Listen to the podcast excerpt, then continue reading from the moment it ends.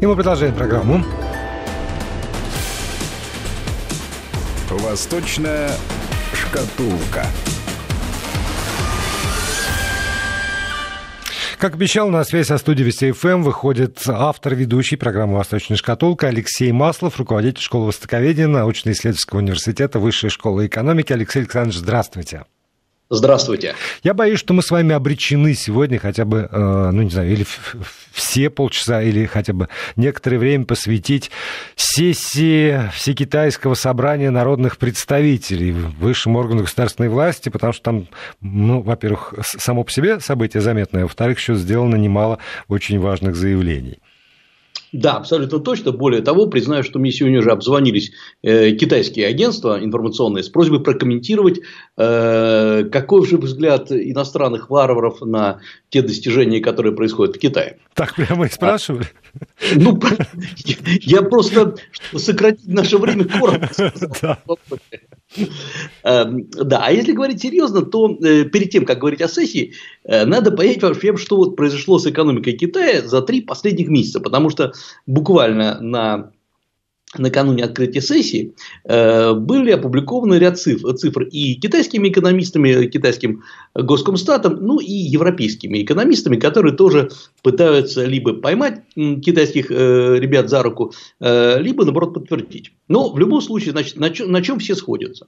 Три месяца подряд китайская экономика падает. Она падает не так, чтобы очень стремительно, но довольно заметно.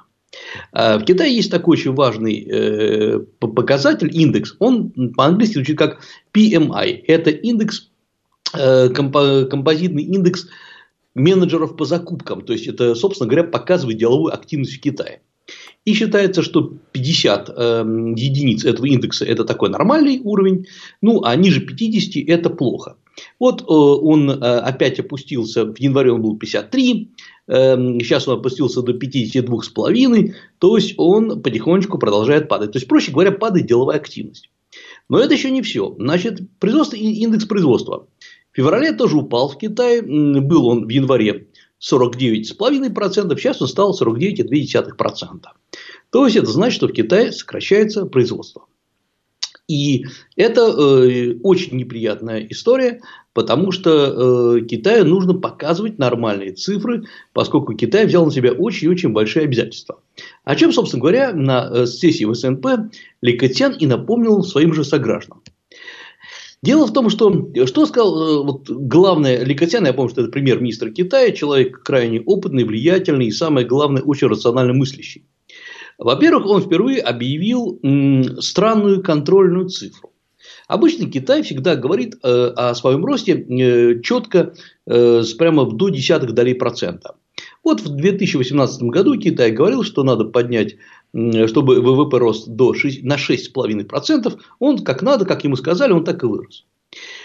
И было очень, да, очень было много сомнений, было очень много вопросов, что как-то он слишком бодро подчиняется приказам Компартии Китая. Чтобы не раздражать э, враждебных экономистов, э, Китай сказал, что в этом году он будет расти э, в вилке от 6 до 6,5%. В общем, вилка на самом деле для ВВП большая, 0,5%. Для ВВП это серьезная вилка, это миллиарды долларов. И, судя по всему, в любом случае, Китай понижает э, тот уровень э, роста, на который он должен э, выйти. Вот это как раз э, ну, болезненно для Китая, потому что э, этот год, это год 70-летия э, э, КПК, это там 40-летие реформ и так далее, и так далее. То есть, это такой важный для Китая год. И вот, значит, в этом году опять понижается Э, уровень роста. На самом деле ничего страшного здесь нету, но поскольку Китай настолько приучил всех, что Китай быстро растет, для многих это воспринимается как очень болезненная история. Да, но при этом они же пояснили там и почему это происходит, потому что снижается, например, бремя налогов. О, да, вот, вот это важный момент. А вот об этом мы как раз говорили еще в прошлый раз, что Китай характеризуется не тем, что у него все хорошо и правильно просчитано, а тем, что он умеет моментально реагировать на любые вызовы. И он реагирует на все проблемы по мере их поступления. Вот поступила очередная проблема, она началась, я напомню, в середине 2018 года, это противостояние КНР и США. замедление роста внутреннего рынка, довольно повышенная враждебность со стороны европейского рынка, Китай отреагировал мгновенно. И отреагировал, на мой взгляд, гениально правильно. Китай решил не бодаться США, не доказывать всем, что Китай сильнее, чем США, а он обратил внимание на свой внутренний рынок и не просто опустил бремя налогов, но вот как э, опять-таки цитировали Катяну, он объявил, что э, НДС будет снижаться больше, чем запланировано. То есть, например, будет снижаться, судя по всему, э, не на 2%, как предполагали, я помню, что мы на 2% как раз повысили, здесь есть какая-то мистическая зависимость, а на, на, на большую величину. Более того, Ликотян сказал, что будут снижаться и другие налоги в этом году. Будут понижаться налога, повышаться, точнее, налога необлагаемыми минимумы для, э, для китайского населения. Почему это еще важно? Есть еще один очень важный, э, важная такая вот компонента. Китай объявил, что он понижает расходы на вооружение. Вот это как раз, э, причем понижает значительно, и, казалось бы, не время. Китай вот как США тоже схватился Э, а нет, Китай говорит, что для нас важнее рост доходов населения, э, рост граждан, э, рост благосостояния граждан, поэтому мы не будем трогать и расширять наши военные расходы. На мой взгляд, во-первых, это само по себе заявление с точки зрения социальной значимости, оно просто гениальное. Китайские коллеги сегодня, по-моему, аплодировали стоя, да и весь китайский интернет полон как раз вот этими двумя заявлениями. Уменьшаем военные расходы, уменьшаем налоги. Э, рынок заработает, это очевидно. Но тут, как назло, даже не как назло, тут еще как раз в пандан к этому, буквально вот вчера и сегодня публикуется доклад о том, как идет торговая война между США и Китаем. Такие вот вести с полей. И оказывается, что США теряет сейчас от вот этой торговой войны больше, чем Китай. Причем подсчитывали американские экономисты. Считается, что в 2018 году за каждый месяц вот этого торгового противостояния США теряли 4,4 миллиарда долларов. Это, собственно говоря, стоимость вот этой вот торговой войны. Э, есть там длинные, скучные, но, в общем, крайне интересные расчеты, откуда все это дело э, бралось. И э, прежде всего, э, судя по всему, как утверждается, что американская экономика э, совокупно понесет, э, э понесет ущерб от вот этой войны в 283 миллиарда долларов. То есть Китай ну, может э, подождать и уже не, не сильно там, торопиться с уступками Соединенным Штатам? Э, нет, к сожалению, здесь вопрос, вопрос сложнее. Во-первых, у, китайской, у американской экономики, конечно, очень большой запас. И, э, судя по всему, ну, я думаю, что американские экономисты тоже хорошо считали, в том числе те, которые продумывали вот эту тарифную войну с Китаем. Поэтому э, там многим э, производителям американским все дело компенсируется. Компенсируется из не налогов штата, не из бюджета штата, а из централизованного федерального бюджета. У китайцев меньше сейчас э, вот этой вот подушки безопасности. Самое главное, что несут потери все, и, в общем, судя по всему, абсолютно все заинтересованы, именно и китайская, и американская сторона, чтобы побыстрее вся это, весь этот кошмар для производителей закончился. И я напомню, что первая волна тарифов, э, анти, антикитайских тарифов была объявлена еще э, в январе 2018 года, то есть уже прошло больше года. Эм, э, формально должны были страны достичь 1 марта соглашения, вот несколько дней назад. Но Трамп, так и быть, сказал, что э, не будут вводить американцы новые тарифные барьеры, а подождут, пока все-таки закончатся переговоры. Переговоры, мол, идут очень неплохо. Вот это как раз э, говорит о том, что действительно будет в ближайшее время достигнуто торговое соглашение. Э, торговое соглашение, судя по всему, будет более выгодно э, американской стороне, а не китайской стороне. Но китайская сторона тоже э, получит некую передышку. Здесь есть другой момент, который, честно говоря, ну, скажем так, меня взволновал. Э, Китай, очевидно, будет расширять закупки э, американской э, нефти, американского газа. Причем расширять очень заметно и буквально уже в этом году. И это в том году, когда мы должны запустить силу Сибири, наш газопровод, который для России, вообще для российско-китайских отношений очень важен. Причем Китай почему-то, это тоже удивительная история, э, заключает договор на весьма кабальных условиях для себя. Обычно, как известно, э, мощности по сжижению газа э, строят поставщики, но в этом случае должны их строить американцы. Так всегда было, такая, такая традиция. В данном случае строят сами китайцы. Ну, так, так же, как немцы сказали, что мы построим. Только, только отстаньте от нас, мы построим сами эти мощности. Ну, вот, вот слово только отстаньте, судя по всему, было, наверное, ключевым и в американо-китайских переговорах, когда эм, э, настолько сильно, наверное, на Китай надавили, что им пришлось пойти на эти условия. Для нас, еще раз говорю, это не очень хорошо. Просто вот э, пока мы не видим точных цифр и нет их на столе, вот сравнить российские и американские цифры по поставкам газа в Китай, но очевидно, у нас появился очень серьезный конкурент. Но Если... к, этому, к этому надо было быть готовыми, потому что, что называется, все шло. Я на секундочку вас прерву и слушателям скажу, что мы через 6 секунд вернемся ко всем, кто останется на федеральных вестях. Вести ФМ. А мы продолжаем. Алексей Маслов, руководитель школы востоковедения, школы, высшей школы экономики, на связи со студией Вести ФМ. И, Алексей Александрович, у нас с вами еще 8 минут практически для э, завершения этого разговора. Ну, тогда в эти 8 минут мы поговорим о двух интересных темах, коротких, но важных.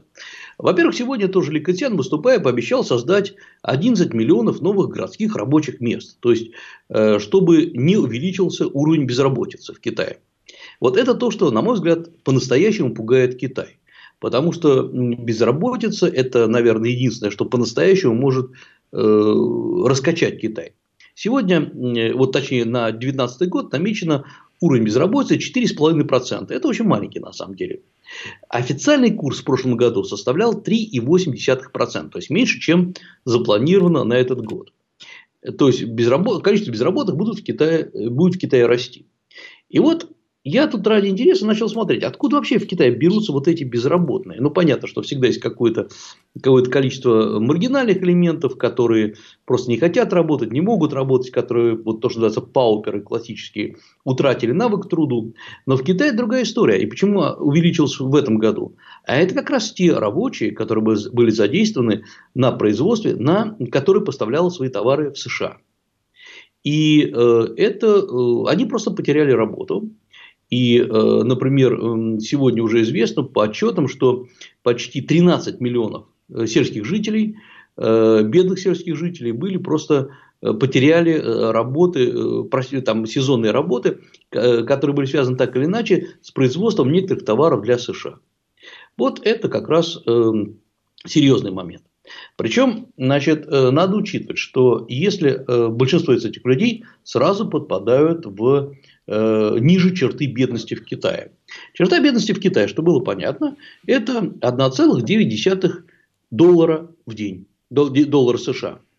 То есть, грубо говоря, на, на, на наши деньги это около 110 рублей, если я правильно посчитал. Вот это есть черта бедности в Китае. А Китай при этом стремится э, сохранить, создать среднезажиточное общество к 2020 году. А, ну, а, тут, а тут как раз растет безработица. И вот это как раз Ли Кэтсян заявил, что все, не беспокойтесь, проблем не будет. И, в общем, бурные аплодисменты в зале, ну и, в общем, в интернете тоже э, много об этом говорят, обсуждают. Ну, еще плюс 18, почти 19 миллиардов долларов на борьбу с бедностью. Как раз. А, ну, вот, вот, собственно говоря, чтобы э, повысить этот доход. Но, понимаете, э, на самом деле Китай делает очень много. Например, э, Китай повысил ставки, страховые ставки по серьезным заболеваниям почти на 60%. В Китае начинается практически повсеместно, это вдумайтесь в эту цифру, повсеместно в Китае начинается скрининг рака, раковых заболеваний. То есть люди в массовом, в массовом порядке проходят обследование. В Китае раковые... За государственный счет за государственный счет. Это, это, очень, да, это очень серьезная история. В Китае раковых заболеваний очень много, особенно рака легких и так далее. То есть, конечно, Китай вкладывает в это дело, и э, просто многие вещи остаются за кадром. Есть еще одна интересная история, которая осталась за кадром, на мой взгляд, она вообще важная. Э, я напомню, что все наверняка помнят э, историю, грустную историю корпорации Huawei, которая Э, одну из руководительниц, которую арестовали в Канаде и сейчас передают в США, и Huawei обвинили во всех абсолютно грехах, в том числе в шпионаже и так далее, так далее, что в каждом буквально телефоне Huawei есть э, закладки, которые сливают информацию на китайские сервера. Вот, значит, как должна реагировать Huawei? Я все ждал, вот какая будет реакция самой все корпорации. И вот корпорация повела себя так, как, на мой взгляд, когда-то вели Э, американские компании, которые пытались выйти на э, китайский рынок. На фоне всех вот этих вот обвинений Huawei берет и открывает, объявляет об открытии в Европе Центра кибербезопасности. В Брюсселе. В, Брюсселе, да. в европейской столице. Именно в Брюсселе, да. На мой взгляд, это блестящий шаг. Я помню, когда э, еще много-много лет назад был такой китайский наезд на Моторолу, которая тогда еще была американской Моторолой. Моторола взяла и открыла центр разработок чего-то там э, в Пекине на 70 миллионов долларов. И китайцы сказали, вот, э, они понимают правила игры, молодцы. И тот, в тот момент отпустили Моторолу. Но сейчас вот как раз Гопин, один из э, э, руководителей Huawei, один из трех председателей Huawei, сопредседателей, сообщил, что вот действительно открывают, и более того, они будут заниматься обеспечением безопасности сетей 5G. И уже обещали, что вложат 2 миллиарда долларов в следующие 5 лет в рамках вот этих вот усилий по обеспечению кибербезопасности. Так что это, на мой взгляд, такой грамотный, хороший шаг. Эм, вот здесь почему, на мой взгляд, это такая важная, даже не столько важная, сколько характерная информация. Как Китай реагирует? Вот у Китая все ожидали, что Китай обидится и начнет какую-то, грубо говоря, склоку и с европейцами, и с американцами, будут плеваться в друг друга, закрывать рынки, уводить свои производства, говорить, что весь мир против. А Китай, наоборот, он действует э, очень так спокойно, мягко, и как с такими взорвавшимися, заигравшимися детьми. Он кормит их, потому что э, уйти с рынка европейского, уйти с рынка американского, по-настоящему уйти, это, по сути дела, крах китайской экономики, пока она не может жить без вот этих вот крупнейших рынков.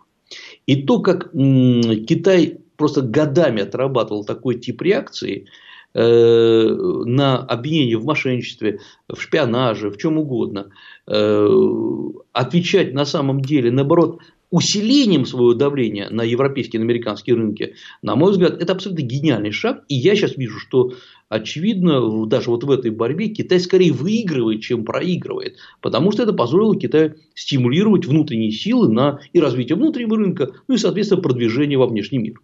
Но все-таки отдадим должное, что, с одной стороны, это Центр кибербезопасности в Брюсселе, а с другой стороны, сегодня на брифинге для журналистов западных официальный представитель Министерства иностранных дел КНР Лукан, отвечая на вопрос а, по поводу а, арестованных разведчиков а, канадских, говорит, а почему считаете, что здесь что-то нелогично? Обвинение китайских властей в адрес двух канадских граждан логичный правомерный итог соответствующего расследования, максимально открытого, все мы рассказали, мы сейчас выясняем, вовлечены ли туда еще какие-нибудь даже китайские граждане, поэтому нормально будем держать и будем судить.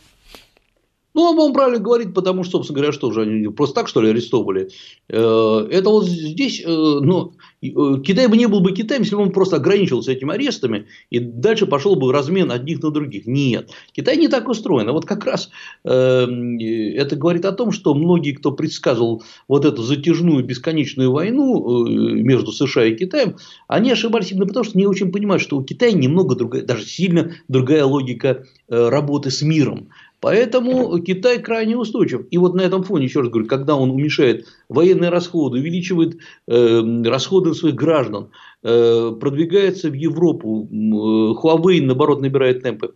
Я думаю, что это бы вот этот наезд США на Китай послужил стимулом вообще э, того, чтобы китайская экономика, самое главное, может быть, даже китайское политическое мышление собралось в единый кулак и начало прорываться дальше.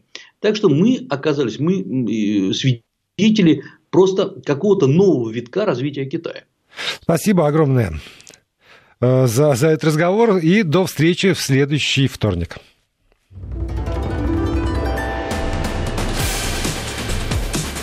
Восточная шкатулка.